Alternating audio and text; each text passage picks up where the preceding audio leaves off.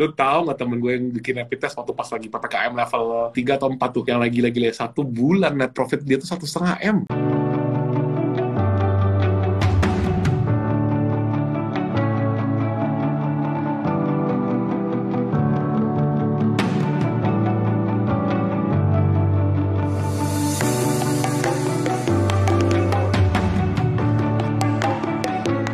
Wey, selamat malam bro.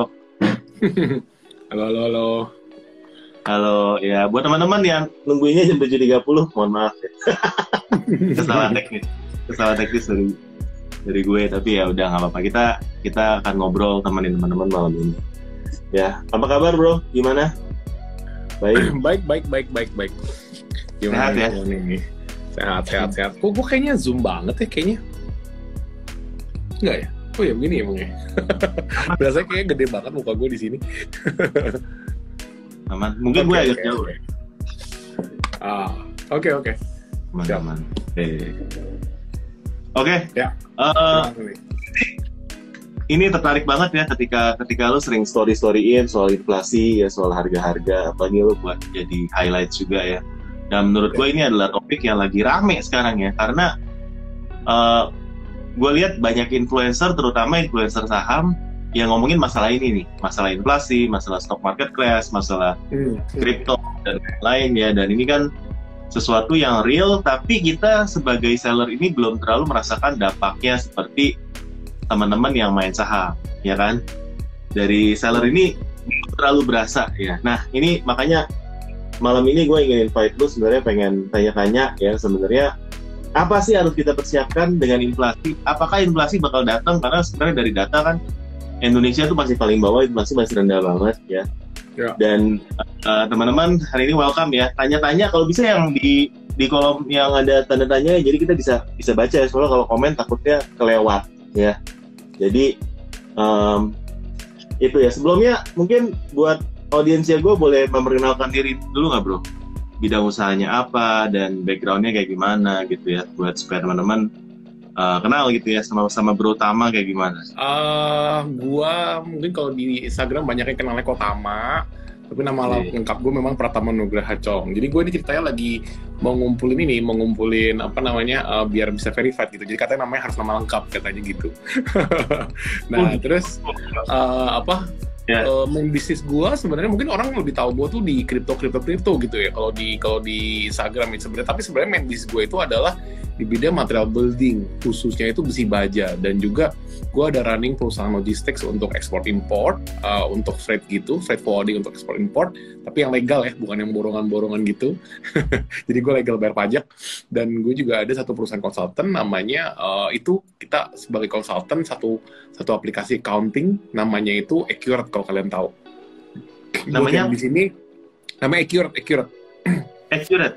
Ya kalau kayak mungkin mungkin kalau yang kerja kerja di corporate corporate besar taunya biasa SAP itu ya dari Jerman gitu gitu kan. Nah kalau yeah. Accurate ini buatan Indonesia kita bukan owner uh, uh, apa namanya programnya tapi kita salah satu konsultan untuk bantuin perusahaan perusahaan-perusahaan yang mau mulai otomasi dalam perusahaannya. Itu kita oh, juga ada itu. Jadi in a way kita juga kayak, kayak semacam konsultan manajemen ya. Jadi kita ngeberesin SOP kita ngeberesin uh, sistem internal perusahaan lah untuk approval untuk uh, recording catatan gudang untuk kontrol AR sama AP untuk uh, basically semua ada whole operation kita coba bikin SOP-nya gitu-gitu. Nah itu gue juga sebenarnya tiga bidang utama gue adalah itu. Cuma memang on the side kita ada bisnis lain lah bisnis kecil-kecil ya kayak misalnya kripto kayak misalnya kita ada ada bikin uh, apa namanya satu resort di Bali terus kita ada bikin apa namanya pabrik pabrik uh, tandon macam-macam lah. Yang kecil-kecil ada beberapa lagi. Terus kita juga ada invest di satu perusahaan uh, startup namanya Coffee Meet Stocks. Mungkin kalian tahunya ternak uang kali ya. Nah kita ada satu di kompetitornya ternak uang namanya Coffee Meet Stocks. Lumayan udah lumayan lama juga komunikasinya dari 2019 nah itu juga ada juga di kayak gitu-gitu juga kita ada masuk-masuk di sana juga gitu jadi kurang lebih sih uh, kurang lebih itulah background gua uh, dulunya sebelum usaha di 2011 sampai 2000 uh, eh, 16 itu gue masih kerja profesional di satu perusahaan um, apa namanya trading armsnya company Jepang Toyota Uh, jadi ini trading armsnya tapi bukan trading trading forex ya, hmm. lebih ke trading tradingnya trading komoditi untuk supply bahan baku ke mobil-mobil Toyota, Honda, Mitsubishi dan lain-lain lah gitu. Toyota nah, Suzuki ya? Iya, tuh tuh show. Nah kebetulan dulu Yeah. itu gue di bagiannya still ya, besi baja. Makanya main bisnis gue, background utama gue adalah besi baja. Gitu ceritanya. Iya, iya, iya, iya, iya. Iya. Gue juga, gue juga dulu sempet di training Jepang sih. Apa tuh namanya? Itochu. Oh Itochu. Oh Itochu lebih gede dari dari tuh show. Iya. Hmm, kalau di Pasti. Jepang lebih gede. Cuman memang kantor Indonesia lebih gede Tutu Show karena kita ada Toyota di Indonesia kan. Ya, betul, betul, betul. betul. Hmm. Gitu, itu backgroundnya gue. Sama F&B ya? Lu tadi belum mention yang F&B lu yang baru. F&B ada, cuman jujur F&B itu sebenarnya gue nggak terlalu aktif untuk daily-nya sih, karena gue juga situ bukan majority shareholder ya, gue cuman uh, minority shareholder situ gue cuma bantu buat uh, apa namanya marketing sama daily manage nggak terlalu banyak sih, gitu. Dan to be honest, bisnis F&B lagi sekarang ini lagi tough banget ya, semuanya tahun ini especially gila-gilaan tahun ini parah banget semuanya. Nah, lu kan dari ada banyak bisnis tuh ya. Tadi tadi ada ada dari baja, terus juga ada eh, konsultan ya buat yang accurate ya buat teman-teman yang mau pakai. Lu kan istilahnya lu lu jadi sales yang accurate ya lu jual bantu implementasi kan.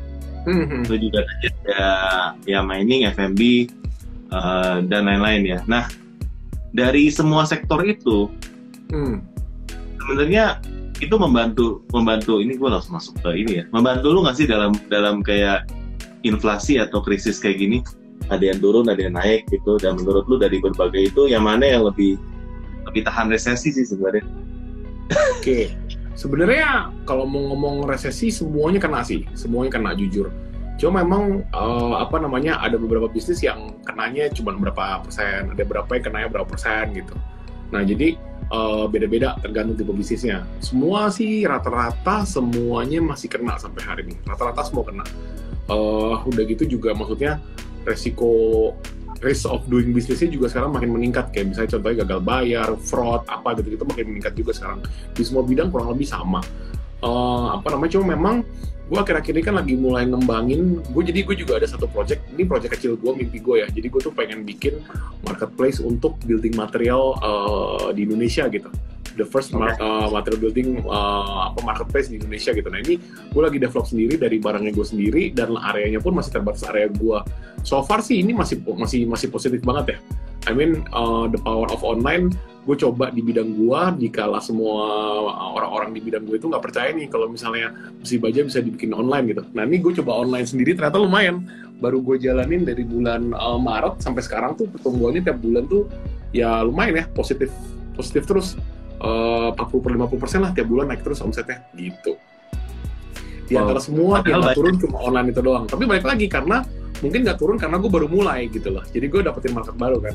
Mungkin kalau misalnya gue udah mulai dari tahun lalu let's say atau dua tahun lalu atau tiga tahun lalu mungkin pasti ada penurunan uh, menurut gue harusnya gitu. Cuma karena memang kita baru mulai uh, jadi memang belum ada penurunan gitu. Makanya gue mungkin bakal sama juga ntar case-nya sama UMKM UMKM yang teman-teman ini nih nanti. Pasti kalau yang baru mulai mungkin berasanya baru dapat market baru fresh gitu kali ya.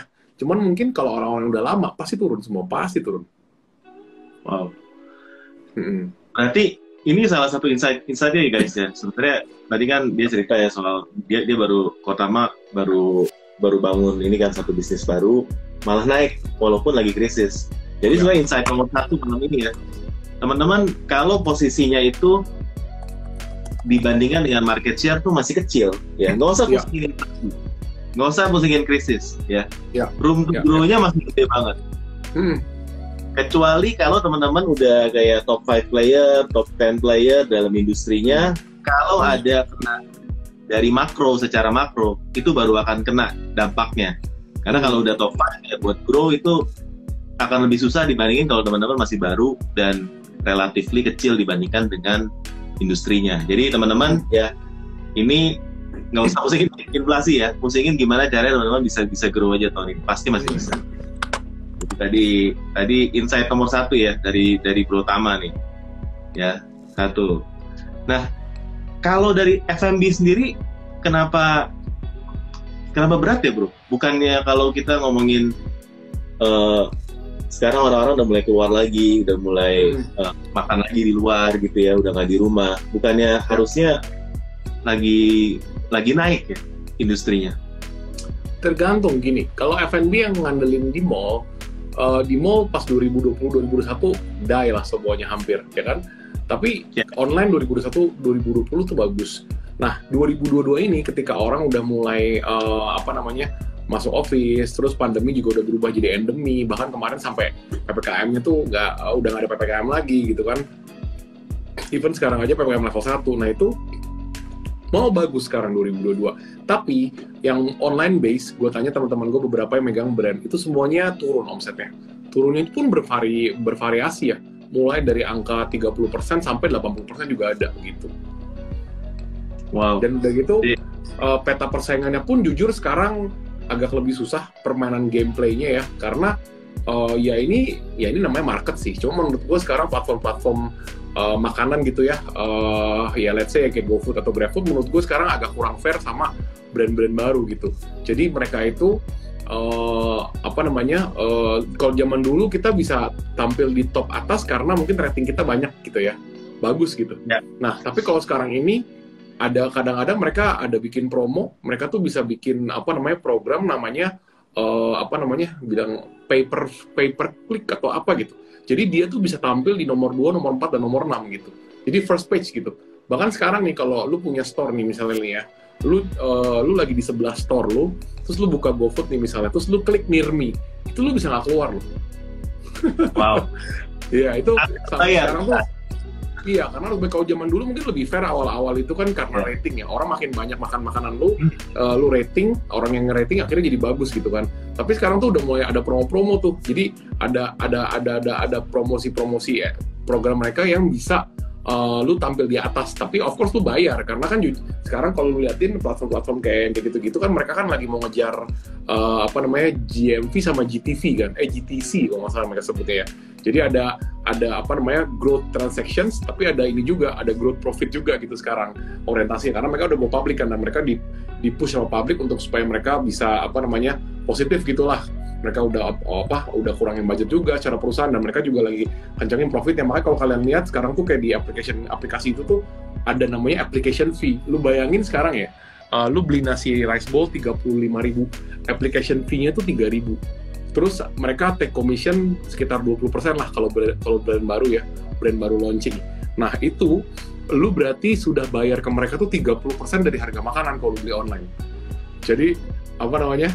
Dan itu belum termasuk ongkir loh, tergantung tergantung ya lu ongkir uh, rumah lu di mana, di, di, di, apa jaraknya berapa jauh gitu kan. Jadi ujung-ujungnya orang tuh bayar makanan tuh sangat mahal gitu ketimbang harga diperbandingkan sama harga makanannya gitu kan. Nah jadi orang tuh sekarang tuh jadi akhirnya tuh mulai kayak apa namanya mulai kayak bingung, wih ini mahal ya sekarang kalau gue beli ini ya udahlah gue mau ngurangin juga satu kedua uh, apa namanya akhirnya pun mereka memang head secara habit pun mereka agak berubah. Mungkin ber, um, berubah itu mereka mulai coba uh, makan yang offline sekarang. Maksudnya makan makan di tempat gitu kan karena sekarang udah nggak endemi lagi gitu kan.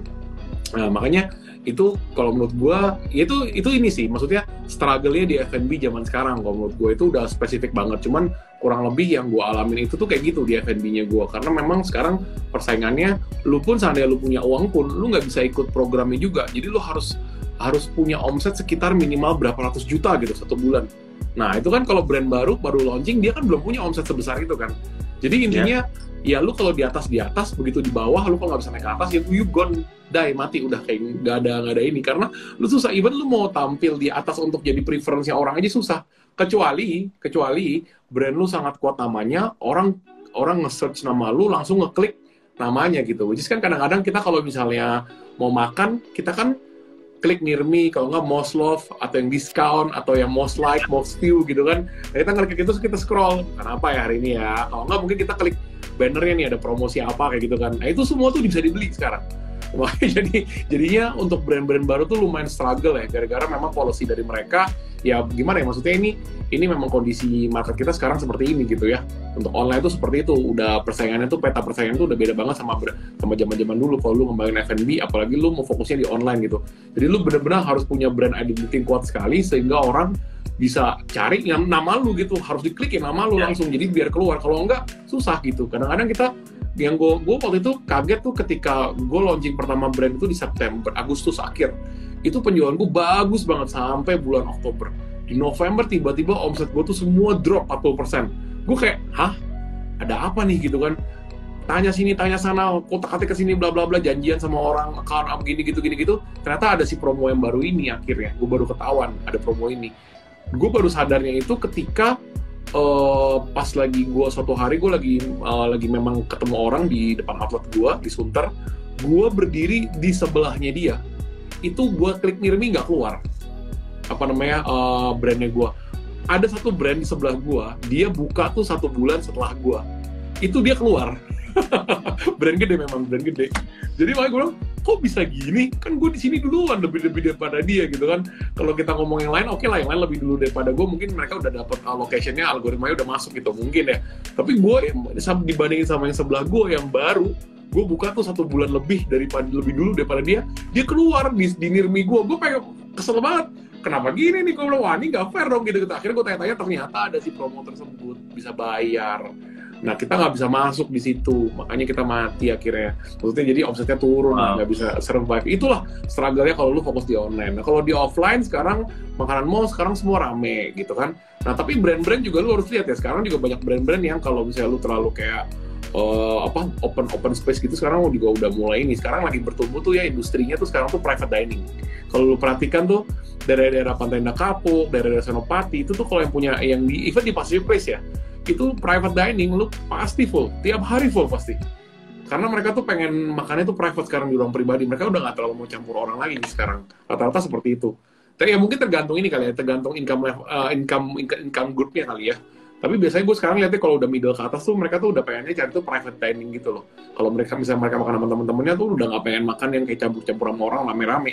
Mereka udah bikin grup sendiri, bawa grup satu kali datang, udah mereka partinya sama orang-orang itu aja gitu. Jadi makan, minum itu ya nggak nyampur sama orang lain. Yang gue tuh sekarang patternnya gitu, kecuali kayak clubbing-clubbing ya. Even even kalau gue perhatiin ya sekarang tuh uh, tempat karaoke karaoke ya karaoke dalam tanda kutip ya karaoke karaoke aja yang yang yang yang modelnya besar besar itu sekarang mulai nggak terlalu jalan mulai sepi sekarang tuh yang jalan tuh kecil kecil karena mungkin mereka tuh pengen pengen dapat sense of privacy sama safety dari si pro, uh, apa namanya uh, inilah virus covid inilah. Karena mereka pengennya tuh lebih lebih aman kan. Mereka nggak mau ketemu banyak orang nggak mau involve sama banyak orang. Karena kan sekarang masih masih ada covid gitu kan. Jadi sekarang tuh yang mulai bertumbuh-tumbuh tuh ya apa klub-klub kecil terus kalau enggak bar-bar kecil kalau enggak ke karaoke-karaoke kecil-kecil gitu. Ini ini lagi bertumbuh nih lagi di F&B lagi gue perhatikan gitu. Wow gila banyak banget saya guys ya. Teman-teman yang yang yang main F&B pasti uh, bisa relate banget sama komennya dari Bro Tama tadi ya. Berarti sebenarnya ya secara market kalau teman-teman masih baru balik lagi masih bisa. Asal kreatif dan melihat peluang pasar sebenarnya apa sih yang dari masyarakat ini butuhin setelah kita dalam posisi endemi sekarang? Kalau tadi kan bilang private dining atau memang dari makanan dan dan apa dari kafenya tuh disesuaikan lah dengan dengan ya. dengan kebutuhan sekarang ya. Hmm. Kalau nggak berubah justru kita yang akan kesulitan sekarang. Dan tadi benar banget jualan di di platform online kayak buat makanan yang Grab Gojek itu pasti sekarang fee-nya gede banget ya dan hmm. teman-teman butuh ads, butuh promosi. Sama kalau kayak jualan di marketplace guys ya. Jualan di marketplace, wah itu juga udah harus iklan, fee-nya makin naik dan kompetisi juga makin gila. Ya, jadi itu yang membuat teman-teman apalagi player-player besar sekarang dari akhir tahun lalu mungkin ya. Kita hmm. ini udah mulai agak berasa agak ada penurunan dari traffic sampai ke sekarang. Jadi ya, ya. itu yang yang yang kita rasakan juga sih, Bro. Ya, bahkan di hmm. teman-teman seller online karena habitnya berubah. Kalau hmm. tadinya orang mulai belanjanya dari rumah, orang malas keluar, sekarang orang udah mulai keluar lagi dan uh, lihat dari inflasi juga tadi ya pelan-pelan tapi pasti hmm. gaji yang tadinya pas-pasan udah mulai berasa nggak cukup, akhirnya orang mulai mulai ngekat.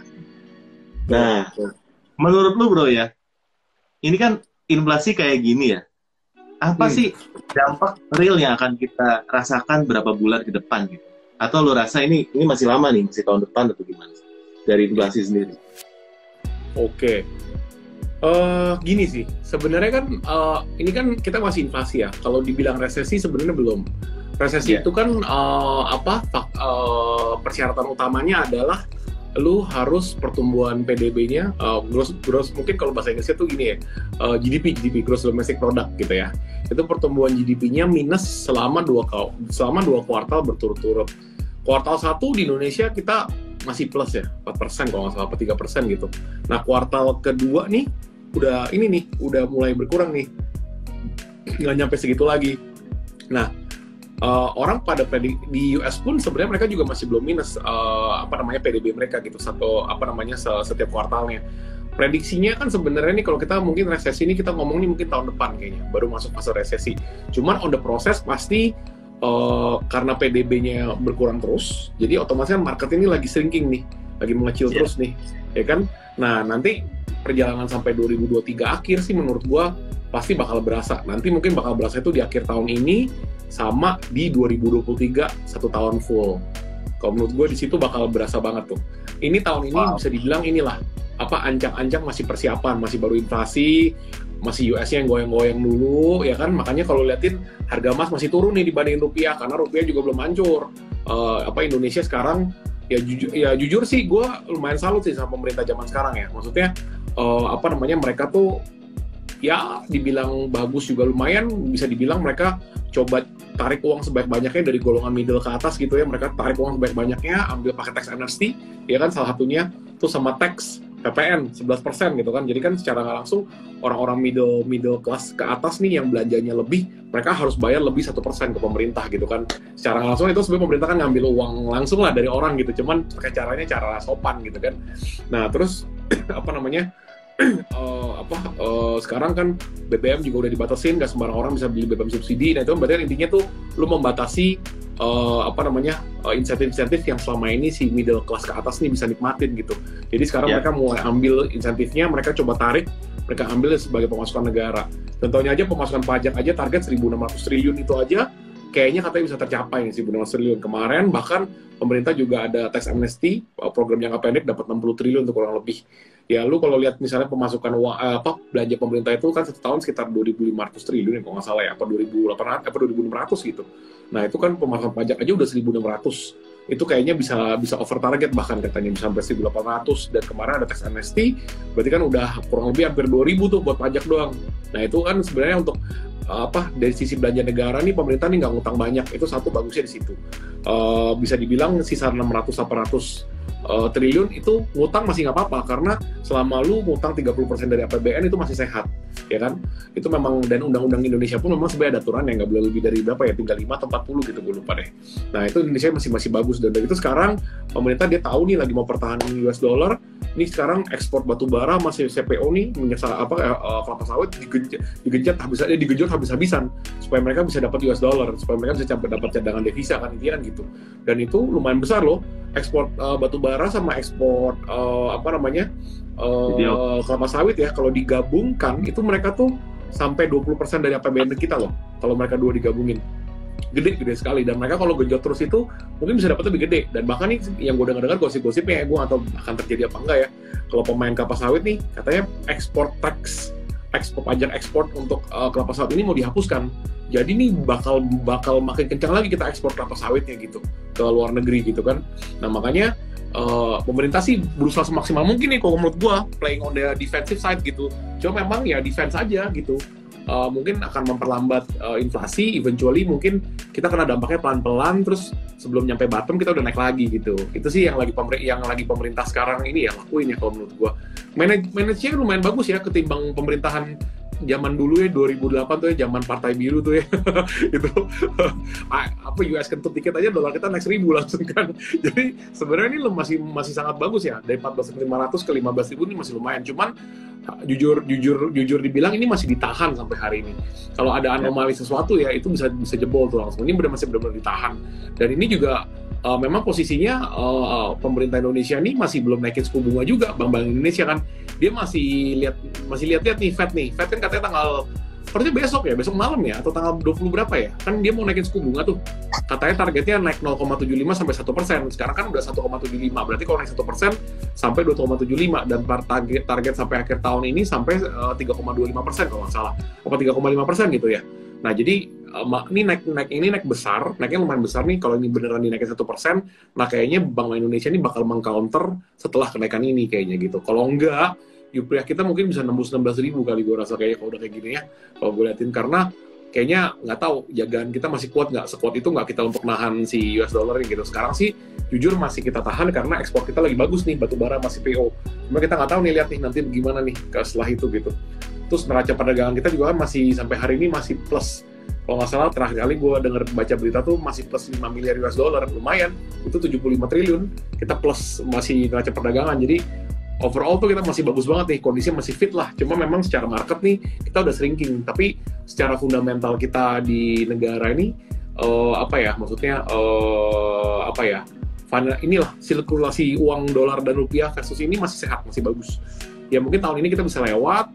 Ya tahun depan kalau ketika US resesi ya itu mungkin kalau orang-orang bilang kan katanya great restart ya itu mungkin di situ kayaknya great restartnya feeling gue ya gitu tapi tadi gue gue gue nangkep satu sih dari beberapa aplikasinya ya kalau gue lihat sebenarnya yang paling kena dampak resesi itu adalah golongan middle class di mana Indonesia kan sebenarnya cukup banyak yang middle class sekarang. Hmm, hmm. Uh, tapi dengan BBM nih, BBM begitu dibatasin, ini pasti akan kacau. Karena kemarin gue juga ke satu kota uh, ke Pulau Belitung di sana uh, pertalite habis karena diborong. Nah kalau udah kayak gitu udah udah, udah mulai kacau tuh orang harus belinya eceran segala macam.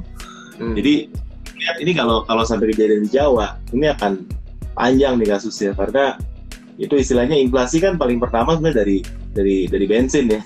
Jadi kalau sampai bensin udah mulai naik udah mulai bahaya buat kita dan terutama teman-teman middle class nih yang yang gue concern ya. Maksudnya middle class ya kita gitu di mana uh, tanggungan kita banyak ya sandwich ya. generation yeah. dan dan lain-lain. Itu gimana sebenarnya kita uh, harus ngambil step-step kayak gimana ya? Atau langkah-langkah investasi apa yang harus kita lakukan? What what to do and what not to do lah.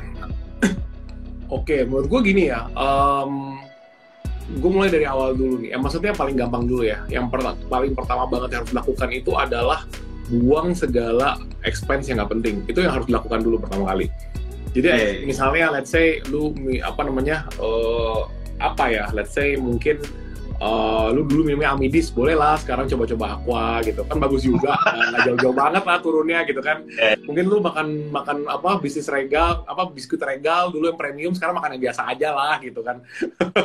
Itu udah boleh dikurangin nah terus misalnya Aduh. lu udah jajan-jajan kopi Starbucks Starbucks gitu misalnya mahal-mahal boleh lu kontrol misalnya sehari sekali boleh lah jadi dua hari sekali gitu intinya expense control tuh harus lu lakuin dari sekarang untuk budget control mau lu perusahaan mau lu misalnya masih kerja profesional uh, lu dari hidup dari gaji expense harus potong mulai dari sekarang lu harus siap-siap okay, potong pengeluaran yang tidak penting ya atau Betul, pengeluaran satu. potong potong dari sekarang sebelum ya. kalian susah sebelum Betul. kalian dari sekarang udah dibiasakan ya karena ya gaya hidup itu yang paling susah turun. Betul, ya? betul, betul, betul. Dan kalau kita nggak dan kalau kalian sadar juga ya sebenarnya sekarang beberapa brand ya, gue kemarin udah ngeliat tuh, udah ada mulai brand makanan yang kurangin uh, gramasinya mereka dengan dengan harga sama. Mereka nggak naikin harga nih, tapi gramasi mereka kurangin. Wow. Jadi mereka tahu nih orang nih buying powernya segini, harga segini mereka bisa beli nih, di atas segini mereka nggak bisa beli nih kalau kita naikin harga. Akhirnya gramasi sama mereka dikurangin. Dan bahkan sekarang juga orang saking saking mereka nih mau cater mau cater maksudnya mau service kebutuhan orang yang memang harus ngemil banget nih gitu ya. Uh, harus banget nih kayak ada sense of spending money gitu ya. Mereka tuh sekarang bikin ini loh snack yang cuman berapa? 15 gram loh segini doang nih snacknya. Jadi mereka tuh saya udah mulai udah tahu nih. Brand-brand gue liatin mereka tuh udah mulai pada bikin-bikin kayak gitu. Kalau gue liatin mereka juga udah siap-siap untuk ke arah sana. Karena ya lu tau lah brand-brand besar itu kan yang yang kayak kayak brand-brand yang internasional atau atau Indonesia yang besar-besar mereka kan udah ngebaca situasi ini dari dari dari awal tahun mungkin gue rasakan. Mereka udah prediksi jadi mereka udah siap-siap semua gitu. Nah apa namanya? Balik lagi tadi menurut gue lu harus uh, apa namanya potong pengeluaran lu. Itu harus. Itu harus kedua uh, menurut gue ya uh, apa mulai nabung lebih banyak karena lu udah expense uh, lu udah potong jadi lu harus nabung lebih banyak. Nah ketiga kalau menurut gue nih untuk orang-orang yang UMKM UMKM ya jangan ambil resiko apa apa dulu kalau market lagi shrinking. Kecuali lu kalau bisnis itu kan ada namanya kayak apa key success factor ya. Nah lu bisa lihat key success factor lu. Kalau memang itu bagus banget dan lu pede banget ya go for it lanjutin aja tapi lu harus lihat dari statistik 98 persen UMKM itu mati. Jadi lo harus lihat, kalau lu nggak punya key success factor yang bagus, lu adalah salah satu orang di 98% itu. Dan UMKM di Indonesia itu tuh ada berapa ya? Eh, data-data uh, UMKM Indonesia itu kalau nggak salah 65 juta atau 75 juta. Nah, itu bukannya gua ngomong jelek ya.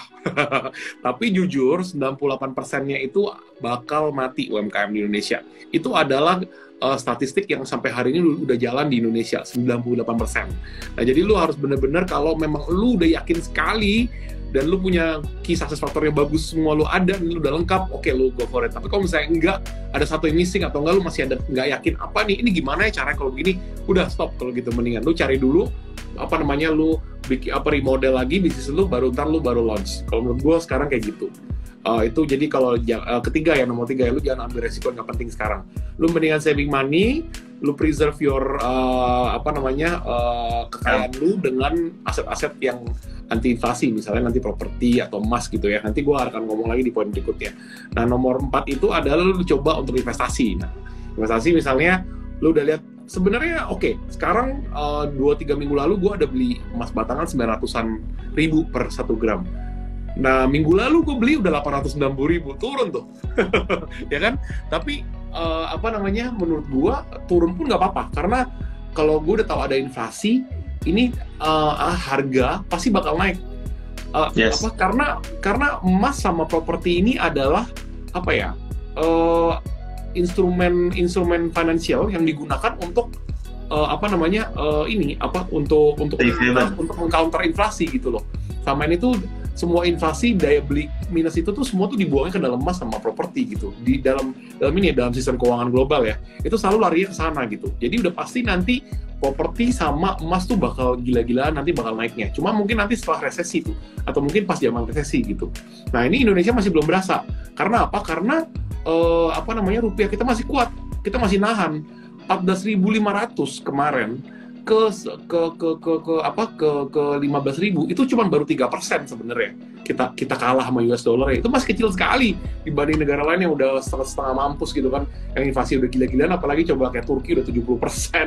Terus apa namanya Argentina udah berapa tuh? 60 persen apa 55 persen?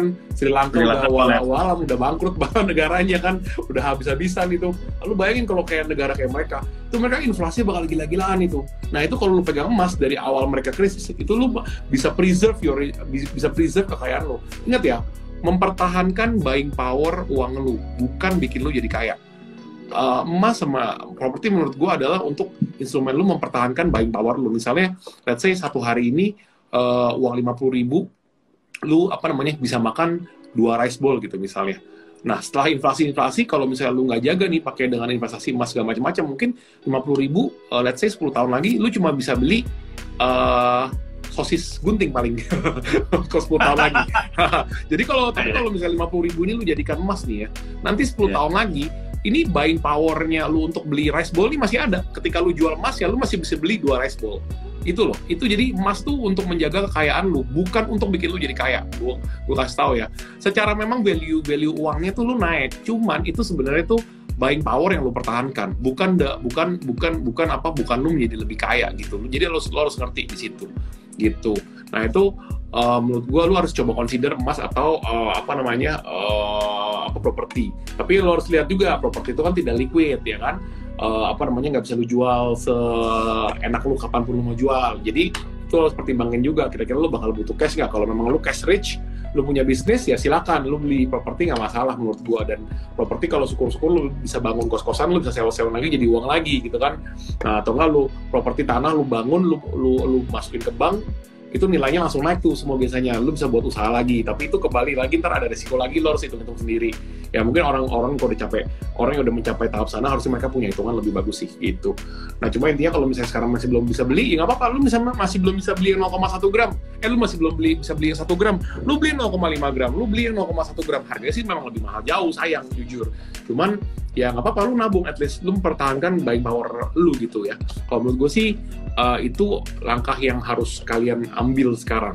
Itu poin nomor 4 gitu nah poin nomor 5 ya lu harus ini ya pinter-pinter cari peluang gitu namanya krisis pasti tiap kali biasanya sih ada yang uh, opportunity lu bisa ngecuan di mana gitu. Biasanya ada gitu. Cuman ya ntar lu lihat aja di sini di tahun ini apa nih yang bisa lu apa nih yang bisa lu lu cuanin gitu. Intinya ya banyak ngobrol lah, banyak ngobrol sama orang, terus banyak uh, baca pengetahuan apa gitu-gitu kan. Kayak dulu waktu itu gue ditawarin bisnis rapid test kagak mau buka gue bro.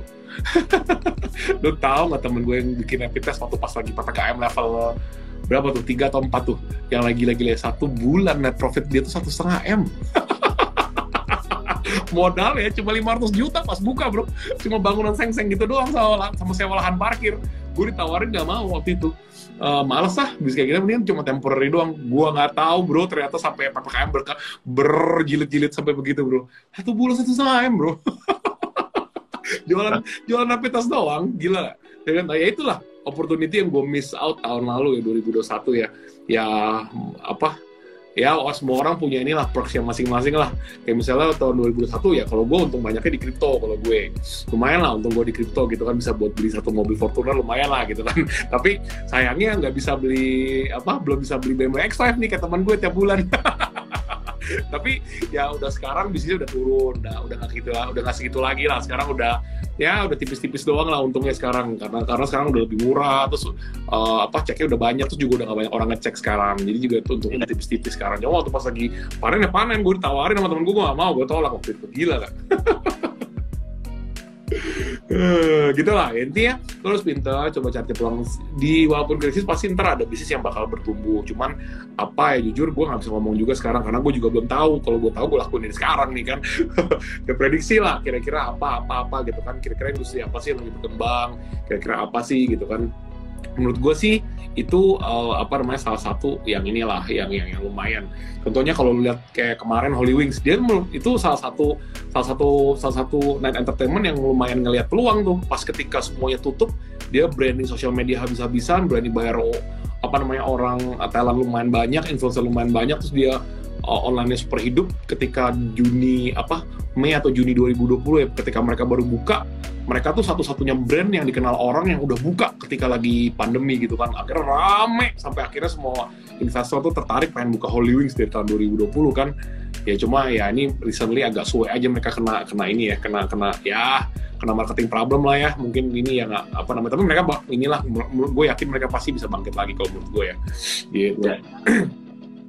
Itu kan salah satu opportunity yang mereka lihat dan mereka ambil ya ya oke okay, menurut gue kan bagus makanya lo harus bisa lihat peluangnya aja seperti apa gitu Wow, gila banyak banget ya insightnya dari dari tadi. Tadi ada ada lima. Teman-teman ada yang bisa bisa bikin summary nggak? Tolong screenshot ini, tulis summary-nya ya, biar biar kita bisa sama-sama belajar. Jadi teman-teman yang lagi dengerin mungkin habis ini screenshot ya. Uh, nanti tag kita, tag kita cerita botak, tag ya uh, terutama punya Instagram ya di situ supaya kita bisa sama-sama belajar ya. Apa aja yang bisa kita lakukan dan untuk menghadapi ini ya. Cuma memang uh, masih banyak pertanyaan sih. Tadi juga saya lihat teman-teman banyak. Salah satunya nih misalnya nih uh, investasi di emas ya. Beli emasnya dari mana? Nah ini kan ini udah udah pertanyaan yang praktis banget. Beli emasnya di mana? Ya tadi tahu bilang beli 0,5 gram juga nggak apa-apa ya kan habis itu uh, properti gimana gitu. Ini, ini ini masih banyak pertanyaan banget nih ya. Saham gimana? Kripto gimana? Gitu itu kan pasti nextnya kayak gitu ya. Menurut hmm. menurut menurut lu bro apa sih yang yang paling paling paling liquid dan bisa kita lakukan sekarang? Kalau pegang US dollar gimana misalnya? Pegang US dollar juga sebenarnya boleh sih. Cuman ya apa lu harus siap roller coasternya aja ya. Kalau pas lagi tapi gue yakin sih menurut gue 15 ribu adalah uh, nilai ekuivalen yang baru buat di Indonesia menurut gua. Sun bakal akan lebih naik lagi daripada itu kalau menurut gua ya. Minimal minimal pasti 15 ribu. Jadi kalau misalnya kita beli sekarang ya, menurut gua sih nggak akan rugi. Cuma kan uh, kalau orang yang punya bisnis nggak bisa begitu. Kita harus tetap sediain rupiah kan. Tapi kalau misalnya memang orang yang let's say mereka itu maunya di apa namanya nggak mau ini ya nggak mau pegang US dollar gitu misalnya um, apa namanya uh, ya nggak apa-apa. Ya lu pegang rupiah tapi ada risiko seperti itu makanya lu harus beli emas. Kalau misalnya mau lu mau pegang US dollar menurut gue juga nggak apa-apa. Menurut gue sih uh, US harusnya akan akan bisa keluar ya dari krisis ini karena mereka too big to fail. Mereka fail sistem global perekonomian dunia ini hancur semua langsung pasti gila-gilaan gitu kan. Menurut gue sih gitu. Cuma memang kalau lu ngelihat opportunity pas 60 ya kalau masalah yang waktu pas krisis terakhir itu itu lu boleh lihat lah. Itu boleh lah lu liatin krisis moneter di global pas 1960 sama berapa gitu. Gue lupa ada dua kali kita kan pernah great crisis sebelum ini. Uh, ini ya di luar 98 ya uh, sebelum itu lagi 1960-an kalau nggak salah deh. Lu lihat deh itu ada beberapa market yang spiking high. Misalnya kayak di market di Jerman uh, apa IHSG mereka lah itu naik. Terus di uh, yen juga naik gitu. Nah itu juga boleh kalian lihat-lihat tuh. Ya itu buat jadi referensi kalian lah. Kira-kira bisnis apa atau enggak langkah investasi apa yang uh, waktu itu tuh bagus ketika lagi krisis gitu. Itu lu bisa lihat semua di internet. Waktu pas lu coba cek krisis tahun-tahun sebelum uh, pokoknya sebelum 1998 tuh ada ada great crisis tapi gue lupa 1960 apa 1980 apa 1940 gue lupa. Tapi yang pasti ada great crisis dua kali sebelum 98. Nah, itu lu bisa lihat dan lu bisa copy paste tuh kurang lebih cara-cara orang-orang dulu gimana ngelewatinnya gitu. Yang pasti tiap kali krisis uh, emas selalu naik, properti selalu naik. Itu dua hukum yang pasti kalau kalau jadi gue uh, nggak mau berkaca banyak-banyak gue udah kedua itu aja sih kalau gue gitu. Mau kapan belinya ya ada budget boleh beli. Ya lu kan toh nggak cari nggak cari trading juga. Lu kalau mau trading emas ya lu tradingnya di forex di future yang high risk high return. Tapi kalau misalnya memang lu investasi emas ya lu anggapannya mempertahankan kekayaan lu untuk waktu jangka panjang lu simpan fisik ya tapi ya gue tidak yeah. menyarankan kalian beli emas-emas digital gitu ya. Bukannya gue antipati gue antipati sama perusahaannya atau nggak percaya tapi menurut gue sampai hari ini track recordnya digital, emas digital tuh belum terlalu bagus-bagus amat ya. Karena mereka tuh punya ya gue nggak tahu lah gue nggak perlu ngomong dapurnya lah. Tapi yang pasti kalau menurut gue mending pegang fisik emas. Uh, yes. simpan di bawah bantal terserah lu mau simpan di mana juga terserah. Udah gitu uh, apa namanya ya menurut gue lebih oke okay lah kalau lu simpan fisik ketimbang lu simpan emas-emas digital gitu. Risky risky janganlah kalau belinya di mana ya kalau mau terpercaya udah pasti Antam lah. Lu beli di Antam Antam udah paling bener paling terpercaya di antara semuanya. Tapi kan ada juga tuh toko-toko emas yang maksudnya yang terpercaya ya karena juga banyak nih oknum-oknum toko emas juga jual emas-emas uh, palsu-palsu gitu. Lu harus hati-hati kalau beli emas. Jadi lu pokoknya uh, lihat inilah apa namanya uh, lihat-lihat pinter-pinter ketika lu mau beli emasnya di mana gitu. Tempatnya jangan sampai salah. Yang pasti kok sih yang pasti sih kalau ada sertifikat Antam itu udah pasti bagus. Nah kalau saham saham mungkin lu boleh pertimbangin. Kalau let's say saham perbankan itu pasti selalu plus kalau pas lagi krisis karena apa? Mereka tuh nggak pernah rugi mereka tuh cuan di mana-mana. Karena ya ya balik lagi ya negara kita memang uh, apa maksudnya kita tuh negara yang apa ya bisa dibilang emang ya lem, apa industri finansial itu adalah di atas dari semua industri di Indonesia gitu. Jadi biar gimana pun mereka tuh diprioritas pemerintah karena mereka perbankan, mereka kan dari monetary circulation juga kan. Jadi mereka tuh pasti biasanya untung. Ya lu mau suku bunga naik ya mereka naikin. Ya cost of capital lu juga jadi tinggi gitu kan. Itu biasanya apa saham-sahamnya bank mau gimana pun pasti mereka masih bisa cuan, masih bisa untung lumayan. Cuma mungkin memang saham-saham bank tuh lebih mahal ya, bisa bank-bank bagus gitu. Nah kalau mau rising star, lu berani berani agak sedikit resiko-resiko, lu coba lihat digital digital banking Nah itu kan lagi rising banget tuh sekarang tuh orang larinya kan ke bank-bank digital. Tapi lu lihat lah bank digital yang udah agak mature lah. Kalau nggak bank-bank digital yang punya parent company yang bagus. Itu menurut gue juga uh, salah satu opportunity lumayan. Ketiga mungkin saham-saham energi, uh, saham energi energi terbarukan lah karena menurut gue gue sih ya gue nggak tahu ya nanti 2025 presidennya siapa ya 2000 setelah 2024 cuman kalau gue lihat sih uh, pemerintah sekarang nih masih fokus sama energi terbarukan sekali. Pertumbuhan uh, mobil EV di Indonesia ini besar sekali. Dan gue lihat pun yang pemangku-pemangku kepentingan di Indonesia nih mereka udah punya bisnis semua di situ. Jadi kayaknya sih bakal maju ke arah sana gitu kalau feeling gue jadi otomatis tuh industri-industri apa namanya EV pasti bakal maju juga. Nah terus dari itu lu berarti harus coba lirik uh, pabrik ban. Pabrik ban tuh setelah kalau kemarin gue lagi iseng-iseng cari-cari lihat-lihat eh si si pak apa uh, Lo Keng Hong ya? Itu juga dia juga ada ada ini juga simpan simpan saham-saham pabrik ban. Nanti sahamnya apa tuh Google aja dah. Gue gak mau sebutin merek gitu. Tapi gue di pom pom dan gue ditangkap sama polisi lagi mati gue. Jadi intinya itu lu boleh lihat uh, saham-saham ban. Ya sekarang sih kurang lebih itu ya. Kalau untuk consumer goods jujur sekarang mereka bakal suffer sih kayak 2023 lah menurut gue bakal suffer ya kayaknya. Karena PDB kita udah kelihatan nih kuartal 2 minus nih. Maksudnya belum minus belum minus. Maksudnya udah mulai turun pertumbuhannya. Nah mungkin sampai akhir tahun ini bakal nol nih mungkin nih kayaknya. Atau bahkan mungkin bisa minus nih kuartal tahun depan atau kuartal satu. Kalau di Amerika itu kan ahli ekonomi tuh gue baca-baca tuh di CNBC, CNN, mereka tuh bakal prediksi tuh kuartal 2 2023 itu bakal resesi. Berarti kalau gitu di, di US tuh di Amerika tuh kuartal 1 sama kuartal 2 tuh udah minus pertumbuhan GDP mereka. PDB mereka tuh gross gross domestic produknya mereka. Nah, jadi ya kalau namanya minus ya pertumbuhan uh, apa namanya GDP-nya udah pasti marketnya tuh shrinking udah mengecil terus tuh. Nah, berarti bisnisnya jumlahnya masih sama, tapi lu kuenya yang untuk dimakan tuh main kecil ya matilah kalau gitu kan. Sementara Indonesia juga pasti juga bakal ke situ dan UMKM numbuh terus, ya kuenya nggak ada ya pasti ntar ya itu 98% mungkin lebih lebih gede lagi ujung-ujungnya dari 98% nanti kalau pas ketika itu terjadi resesi ya gitu untungnya sih sampai ya Indonesia sih maksudnya masih not bad ya sampai hari ini kita itu jumlah pengusahanya itu di Indonesia pengusaha itu udah sekitar hampir 5 persen uh, jumlah pengusaha di Indonesia. Untuk negara berkembang itu sebenarnya standarnya itu harus di atas 2 persen. Nah, jadi kita tuh hampir 5 persen kita tuh udah bagus sekali. Negara maju itu 13 persen persentase pengusahanya.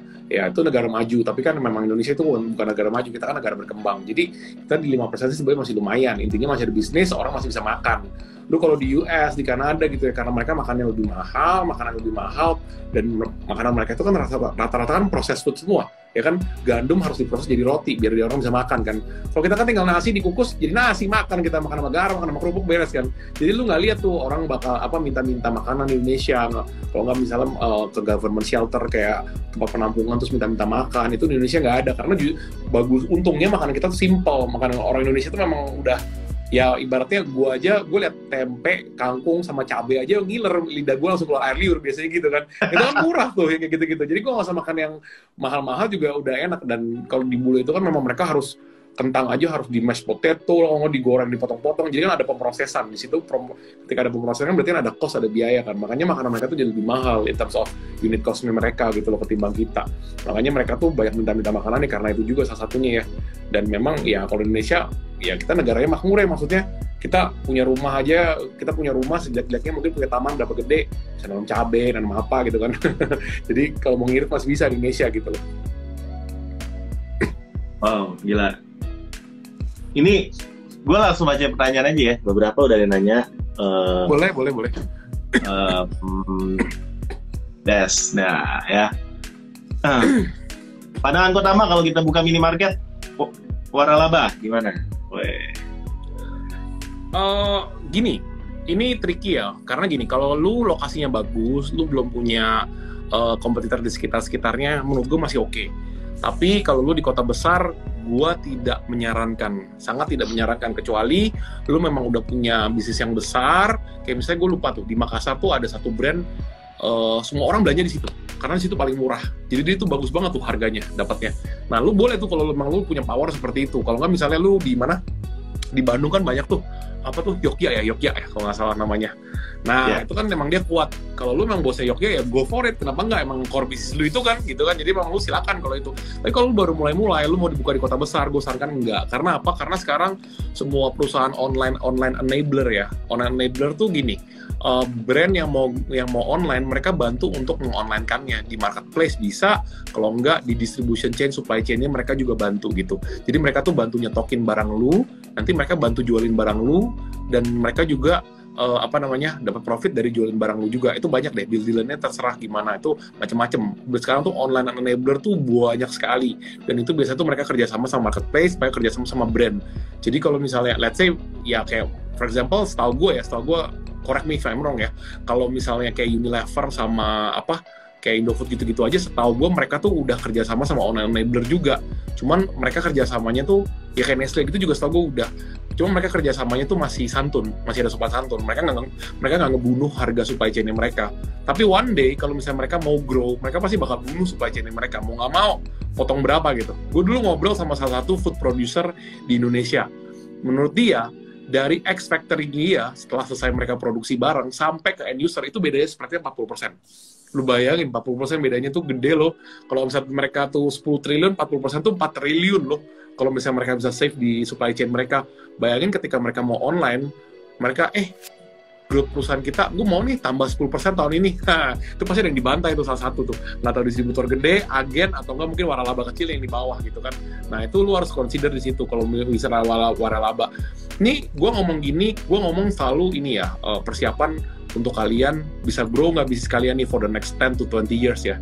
Kalau menurut gue 10 to 20 years waralaba is not good. Tapi kalau uh, short term, kalau misalnya memang ada profit ya nggak apa-apa kalau lu nggak tahu kerjaan yang lain gitu. Tapi mungkin gue gue minta ke kalian kalau memang kalian mau buka itu dalam waktu short term, lu harus pikirin lu mau diverse ke bisnis apa lagi yang lain gitu. Karena menurut gue waralaba itu is not a good thing sih. Gue even kayak for example, setahu gue kayak misalnya kayak Indomaret, Alfamart gitu-gitu aja mereka mau coba survive buat macam-macam loh. Mereka tuh udah planning macam-macam banyak banget. Bahkan mereka tuh sampai ada konsep mau bikin cloud kitchen di setiap McDonald apa di setiap uh, di setiap Indomaret. Mau bikin cloud kitchen di setiap Alfamart gitu-gitu. Gue yang gue udah denger ya gue juga gak tahu bakal terjadi apa enggak nih. Lu bayangin apa namanya dia jualan makanan semua terus udah gitu mereka mau bikin cloud kitchen di atasnya. Jadi orang mau belanja tinggal ke bawah doang ke Indomaret ya gitu. Mereka tuh saking mau mempertahankan bisnis warna mereka mereka cari cara gimana caranya supaya mereka tuh bisa survive bahkan ada wacana mereka pengen bikin uh, Indomaret sama Alfamart itu jadi bank terbesar yang di Indonesia yang ada. Karena memang cabangnya banyak banget kan, lu bayangin yeah. di semua Indomaret tuh bisa jadi kayak fungsinya bank, bisa tarik uang, bisa bisa transfer uang, bisa deposito uang, bisa jualan produk investasi. Mereka cabangnya tuh udah banyak banget gitu. Jadi mereka tuh ada, setahu gue denger-dengar ya planningnya ke arah sana, cuman gue nggak tahu bener apa enggak nih yang dari gue denger gitu. Nah makanya makanya itu adalah ekspansi ke bisnis waralaba kalau lu udah sekelas seperti seperti mereka mereka itu gitu. Nah kalau lu memang masih baru mulai, ya nggak apa-apa kalau memang lu bisa making money sekarang, tapi ya lu harus pikirin kira-kira 10 tahun lagi lu mau jadi apa gitu. Wow. Kalau tadi gue gue dapet salah, salah satu insight ya, kalau dari pabrik ini langsung mau motong jalur distribusi.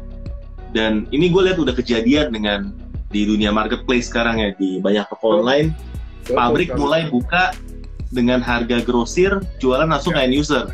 Betul, Dan betul. ini membuat banyak sekali seller yang udah lama yang sebenarnya adalah tukang oper barang, oper betul. dari pabrik ke end user, lama-lama value dia makin kecil. Betul, karena betul. ya orang bisa bikin power lagi di value chain-nya. Iya betul betul betul. Dan value chain dia akhirnya kepotong karena ada marketplace ini sekarang, ada online ini, ya kan? Ya. Menurut lo jadi waralaba ini atau yang tadi ya kita ngomongin chain minimarket atau misalnya kita sebagai agen distributor ini makin ke saat makin masa depannya itu makin jelek ya?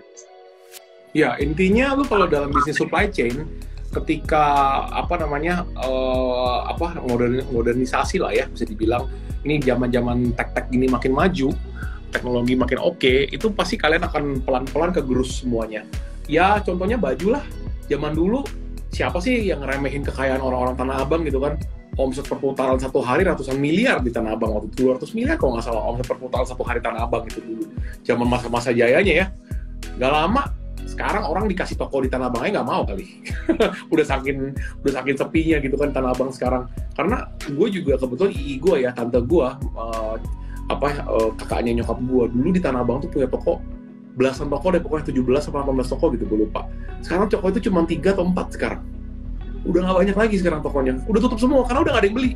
Buyer tuh udah pindah semua ke online. Nah ketika lu udah sampai sana lu baru mulai online itu udah telat kalau menurut gua. Nah makanya dari sekarang lo harus persiapkan. Kalau memang industrinya udah ke arah sana ya lu boleh siapin online-nya gimana pun caranya. Tapi bukan berarti gue bilang online terus hari ini juga lu ubah semuanya online gak gitu juga. Karena kan marketnya belum siap juga gitu kan. Tapi nanti pelan-pelan ketika udah ada lu akan siap gitu. Kayak gue sendiri pribadi di bisnis gue sendiri ya kenapa gue kemarin mulai online karena gue kan sebenarnya ada yang gue produksi sendiri, ada yang gue juga sebagai distributor. Nah, kalau mereka sama satu hari nih, untungnya, untungnya kalau dalam dunia gue ya, rata-rata tuh pemain-pemain distribusi, distribusi dalam material building atau nggak bos-bos besi baja, itu masih generasi satu yang kontrol semuanya. Generasi satu yang umurnya tuh udah kayak 60, 70, 80 gitu. Gak ngerti lah online-online gitu. Belanja Gojek aja gue rasa nggak pernah kali kayaknya. itu nggak mungkin jadi orang develop ke arah sana. Nah, anak-anak ini sekarang nih, uh, karena mungkin beberapa ya gue yang gue perhatikan ya mereka terlalu nyaman uh, kerja sama bapaknya uangnya banyak jadi mereka tuh nggak nggak nggak perlu urgensi untuk cari uang tambahan atau ekspansi bisnis modelnya supaya mereka bisa sustain. Karena mereka pikir aset bapak gue banyak. Ya sial-sialnya perusahaannya bangkrut gue masih nggak miskin sampai tua gue masih bisa makan gitu kan. Nah anak-anak itu mikirnya tuh semua baik kayak gini kok gue lihat jadi hokinya juga gue masih bisa bertahan hidup nih di sekarang nih for the next 10 years nih ya kan?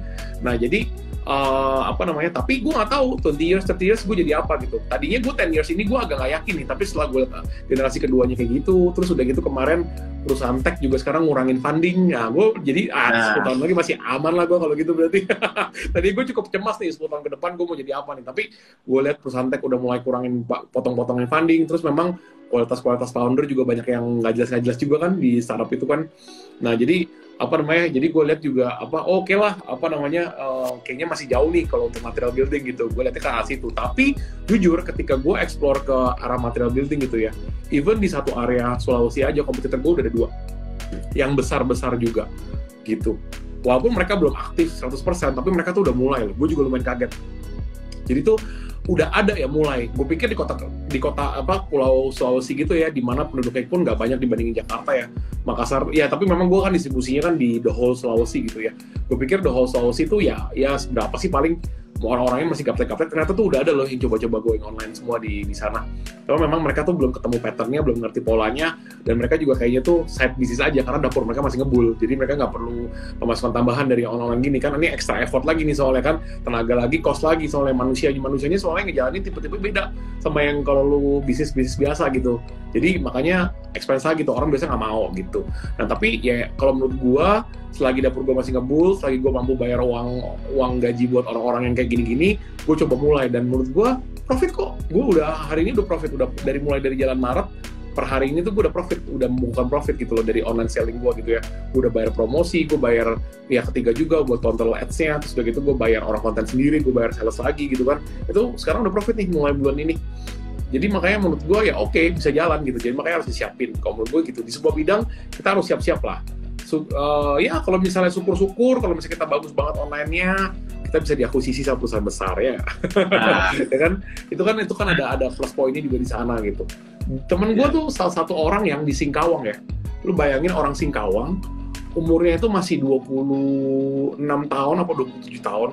Dia punya dia punya bisnis startup jualan pulsa online. Lu bayangin kayak Tokopedia tapi jualan online pulsa gitu lu tahu nggak apa namanya profit dia satu bulan tuh dia booking profit berapa? 2 sampai tiga miliar satu bulan. Gila. Gila loh. Dari jualan, dari jualan dari jualan pulsa loh, seratus ribu, lu modalnya 95, 96 loh. Jadi lu untung 3, 3 sampai 4 persen, tapi yang dijual tuh ribuan. Dan dia itu di Sulawesi, di Kalimantan itu, di Singkawang itu dia terkenal sekali. Dia tuh dia tuh dapetin marketnya market uh, Singkawang semua, eh dapetin marketnya market Kalimantan bahkan Gojek aja di situ nggak berdaya lawan dia tau gak? Go apa Go, Gojek tuh Tokopedia tuh di situ nggak ada nggak berdaya lawan dia. Tapi lu orang lu nggak tahu dan banyak banget perusahaan ini mau akuisisi perusahaan dia karena dia tuh startup udah plus making profit terus GMV dia tuh positif terus di market Kalimantan gitu. Dia tuh perusahaan dia tuh kalau divaluasi kalau dibeli orang tuh mungkin kemarin dia hitung-hitung mau IPO aja tuh bisa sampai 500 500 M kemarin dia udah hitung. Bayangin loh, perusahaan online di Singkawang dan dia memang invest waktunya dia dari dia lulus sekolah umur 18 sampai sekarang dia umur 26 atau 27. Bayangin loh, 500 M loh valuasi dia. Perusahaan gua aja dari 2016 sampai sekarang 2022 belum nyampe 500 evaluasi kemarin gue hitung itu gue cek. Masih di bawahnya sedikit lah gitu. Padahal umur gue lebih tua daripada dia loh. Dan dan dia lebih gue bisa dibilang gue lebih banyak pengalaman daripada dia. Tapi dia percaya sama idenya dan dia memang online udah lama banget ya. Dari dari di umur 18 tahun 8 tahun lalu dia udah mulai online. Ketika Tokopedia lahir tuh dia udah mulai juga tuh uh, online online di Singkawang gitu. Lo bayangin Nah, maksudnya effortnya memang gede kalau untuk orang yang baru belajar, tapi menurut gua 10 tahun sampai 20 tahun lagi itu worth worth to consider sih gitu. Wow, gila ya.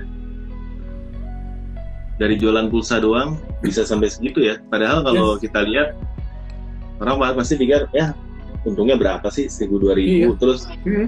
kanan kiri di di jalan udah banyak yang jual Tokopedia segala hmm. macam udah ada yang jual jadi sebenarnya bisnis itu kalau memang kita nggak tahu dagingnya kita nggak akan tahu berapa profitable kayak gitu ya. Yap, yap, yap, betul sekali. Nah, gue pengen nanya kalau untuk yang lu, bisnis materialnya lu sendiri, bro, uh, lu sendiri pernah coba untuk jualan di marketplace yang gak ada nggak kayak Tokopedia, Shopee gitu? Ada, ada, ada, ada, ada. Platform sendiri. Ada juga gue jujur gini ya, gue tuh struggle, gue tuh udah memulai online semua tuh dari 2020 sebenarnya. Ketika COVID, gue yeah. gue berasa gue punya banyak waktu di rumah kan karena lagi lockdown, jadi gue pengen ekspor online. Tapi cuma memang gue tuh kendalanya ketika 2020 gue belum sadar kalau misalnya manusia yang bisa apa tenaga kerja yang gue pakai di di dunia untuk online sama di dunia yang sekarang gue emang udah jalanin lama ini itu beda tipe manusianya gitu jadi gue nggak bisa tuh pakai orang-orang gue yang udah di dunia offline pindahin mereka ke dunia online. Emang otaknya tuh udah nggak nah. mau udah nggak mau belajar aja nyampe sana gitu. Itu penting banget tuh. Ini menarik menarik hmm. menarik. Soalnya gue rasa banyak teman-teman di sini tuh yang memang punya bisnis offline terus mereka pengen ikutan online. Mungkin selama ini gergetan gitu ya. Kok kayak susah banget gitu jualan online. Kok lihat kanan gini ya kan? Di cerita anggota kayak gampang gitu jualan online hmm. gitu. Tapi kok kenapa hmm. gue kagak bisa? Apa memang salah di SDM-nya ah, mesti rombak khusus online seperti di kisah lu atau gimana bro?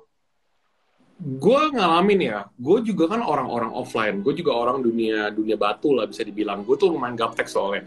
Jadi ketika gue mulai online pun tuh, gue belum mulai aja ya, udah mikir, aduh apa sih online? Susah banget nih, mesti pakai Google Ads lah, Instagram Ads, Facebook Ads, mesti pakai channeling lagi, ntar mesti bikin konten, ntar mesti ini, mesti bayar Ads, mesti bayar Ads Tokopedia lagi, ah biaya, biaya, biaya, biaya kerja work, work, work gitu kan. Gue mikir tuh dulu begitu. Tapi gue tuh kan karena gue belum pernah ngejalanin ya. Jadi gue belum ngerti caranya tuh gimana kan. Nah ketika lu udah jalanin ya lu jadi ngerti nih belajar gitu. Tapi memang jujur gue gue belajar ini mahal sekali. Bisa dibilang dari pertama kali gue belajar sampai hari ini gue udah buang uang tuh sampai 500 juta. Gue belajar. Uang gue belajar selama 2 tahun gue belajar tuh gue hampir buang 500 juta. Karena 2020 gue mulai mulai mulai mulai ngelempar coba pakai ads terus pakai orang bla bla bla gini gitu. Kos ini akhirnya nggak jalan. Akhirnya tapi gue belajar sesuatu. Oke okay, human apa human resource-nya gue tuh yang gue pakai di online sama offline tuh beda. Makanya di 2021 eh 2020 akhir gue mulai hire orang-orang yang memang mereka tuh udah kerja itu di Oppo, OVO gitu-gitu lah. Eh Oppo gitu-gitu loh. Jadi memang orang-orang yang memang udah kerja di dunia kreatif yang di B2C B2C gitu kan. Karena gue pikir oke, okay, ini mereka lebih ngerti gini-ginian. Nah, di 2020 uh, ah, akhir itu sampai 2021 tengah itu gue masih cari patternnya, polanya kurang lebih gimana sih barang gue harus gimana sih cara jualannya, coba pakai ads, coba pakai ini bla bla bla, Tokopedia ads gue pakai bla bla bla. Nah, akhirnya gue fail di situ. 2020 fail, akhir, eh fail, masih yeah. fail. 2021 akhir, eh pertengahan sampai akhir gue belajar akhir oke, okay, berarti ini patternnya ini seperti ini nih. Orang beli lewat ini customer behavior mereka ketika mereka decide mau beli barang ini itu seperti ini ini ini ini. Selama ini gue berharap exposure exposure exposure ternyata gue gagal di funnelingnya gue akhirnya di 2020 gue ngerti cara funneling. Gue belajar Google Ads gue belajar Facebook Ads, gue belajar Instagram Ads, semua gue belajar di akhir 2021 sama awal 2022. Nah akhirnya di Februari 2022 ini gue udah uh, apa namanya aplikasi tuh semuanya.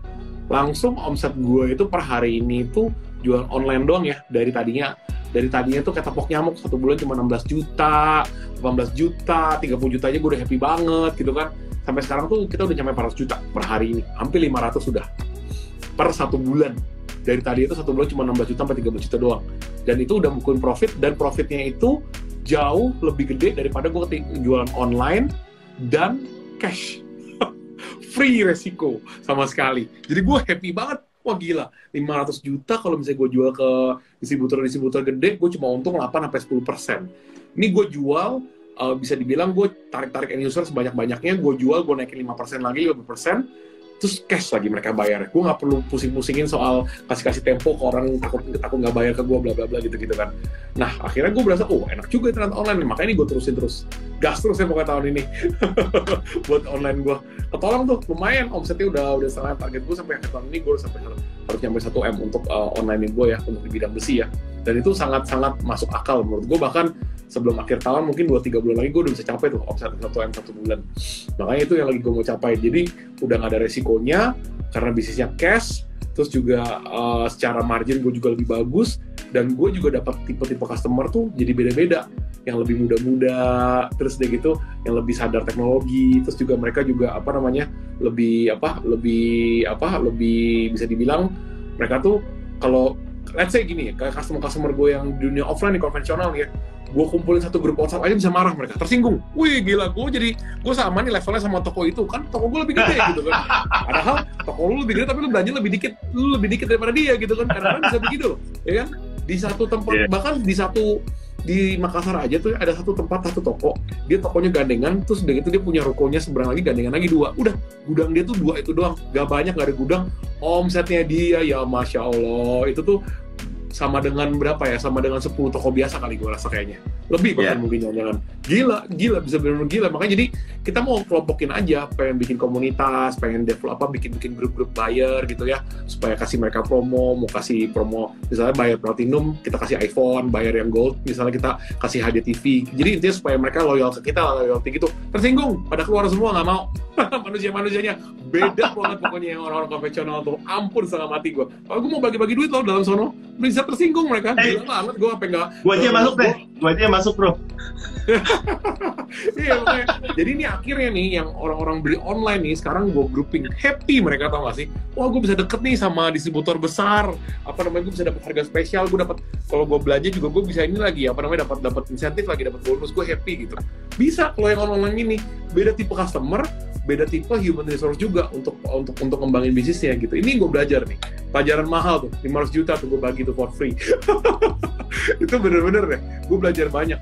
Karena dan gue juga belajar nih, kan gue ada beberapa item besi baja gue ada, cat juga ada. Nah ternyata cat itu gue yang gue belajar dari orang ketika lu buka Google, cat itu orang larinya tuh ke mana? Orang tuh larinya tuh ke Tokopedia kalau beli cat nggak beli nah. dari Google. Nah, kalau misalnya orang beli besi, mereka gue pakai Google Ads nih ya, mereka ke, kena tuh ke, ketarik sama uh, apa namanya insta, apa Google Ads gue, uh, apa namanya landing page gue gitu lah. Mereka klik, mereka kontak ke perusahaan gue.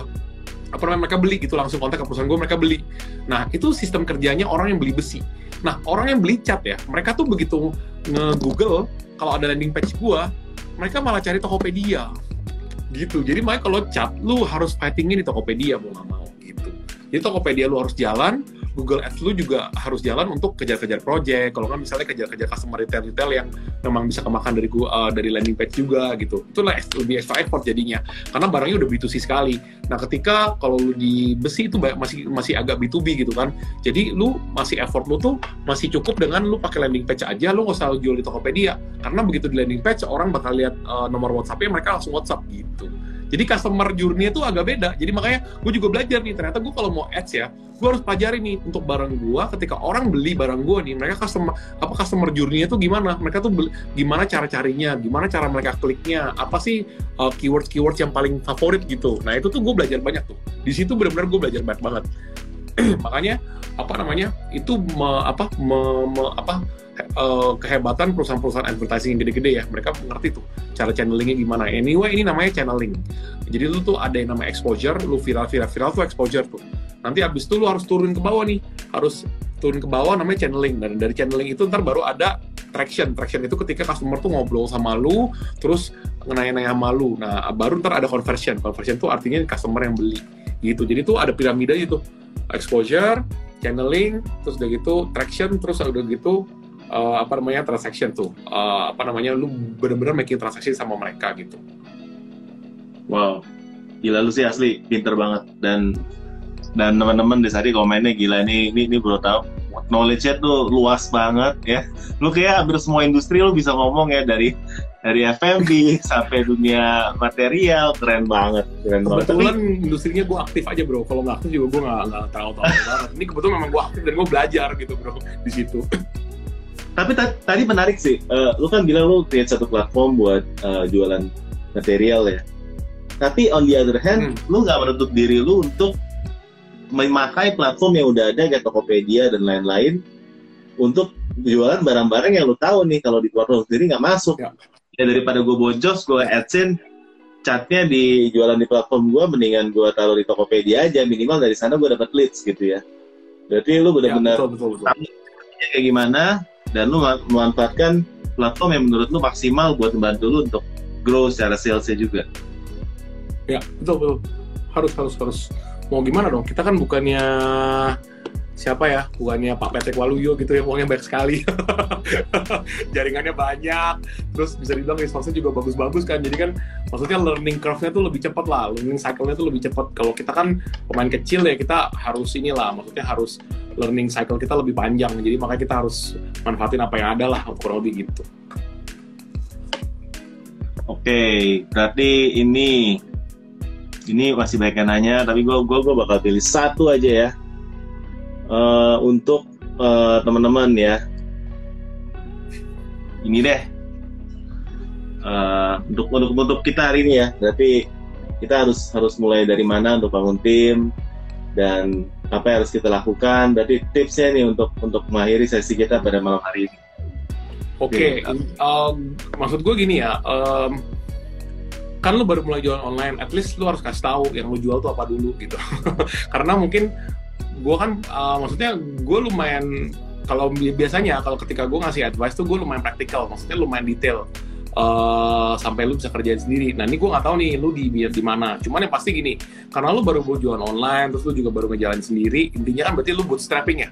Bootstrapping tuh intinya kan lu pakai uang lu sendiri, lu pelan-pelan, cuan gulung lagi, cuan gulung lagi kan gitu kan kurang lebih ya. Nah jadi lu jangan mikir buat bangun tim dulu lah kalau menurut gue. Uh, lu pertamanya tuh kalau mau jual online lu harus decide dulu barangnya apa. Terus paling cara paling gampang ya lu lihat kompetitornya siapa. Apa sih yang mereka lakukan gitu sampai mereka berhasil gitu. Ya lu mungkin lihat kompetitor yang besar. Let's say misalnya kayak tadi ya, misalnya waralaba. Apa sih yang waralaba kayak Indomaret sama Alfamart uh, lakukan gitu? Mereka tuh cua, cari cuannya gimana sih gitu.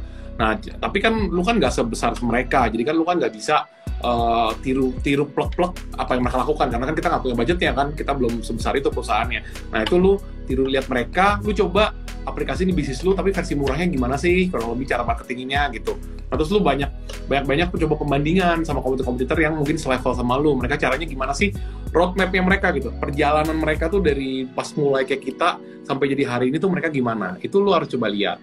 Nah terus udah gitu untuk nanti ketika lu mau bangun tim ya kalau menurut gue ya biasanya ketika lu udah jalanin itu tim lu bakal gampang carinya dan lu bakal tahu orang apa yang lu butuh.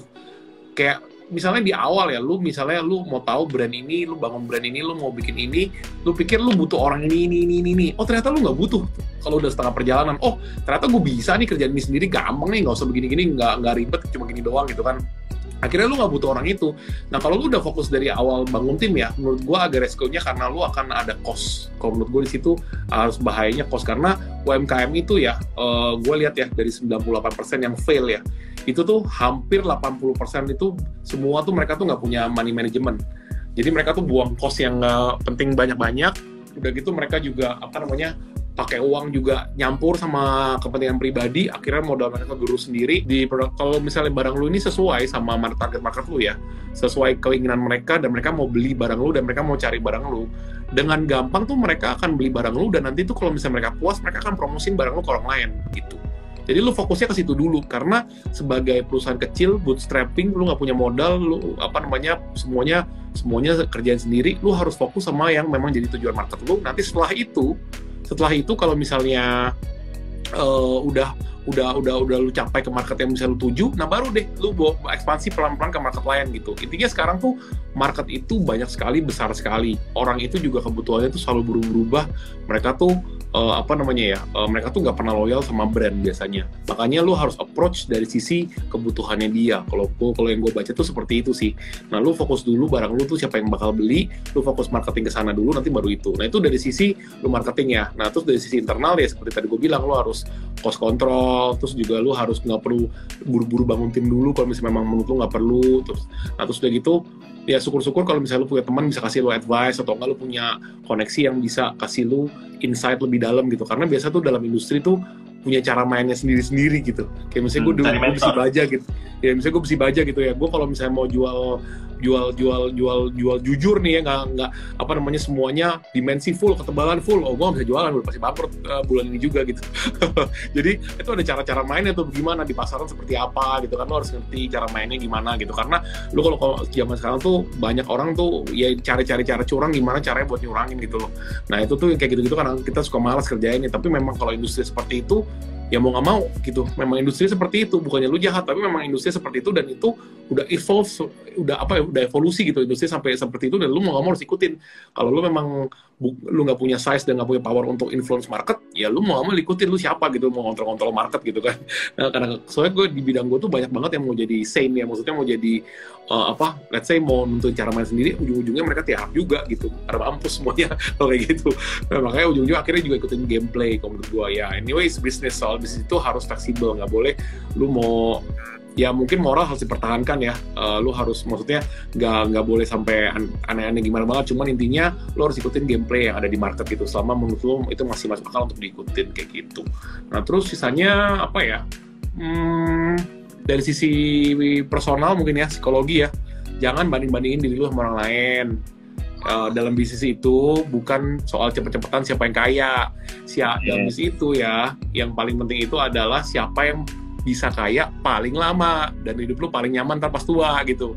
Bukan lu yeah. cepet-cepetan kaya. Lu lihat tuh yang kemarin cepet-cepet kaya tuh yang apa murah banget apa gitu-gitu segala macam-macam sekarang di penjara ya wasalam kayak gitu kan lu cepet kaya akhirnya lu gak bisa nikmatin juga kalau beneran di penjara 20 tahun gitu kan nah makanya jadi apa ya mau siapa aja lah kalau menurut gua. Nggak perlu lomba cepet-cepetan lu ikut ikut banding bandingin diri lu semua orang lain. Semua orang tuh punya jalan hidupnya masing-masing.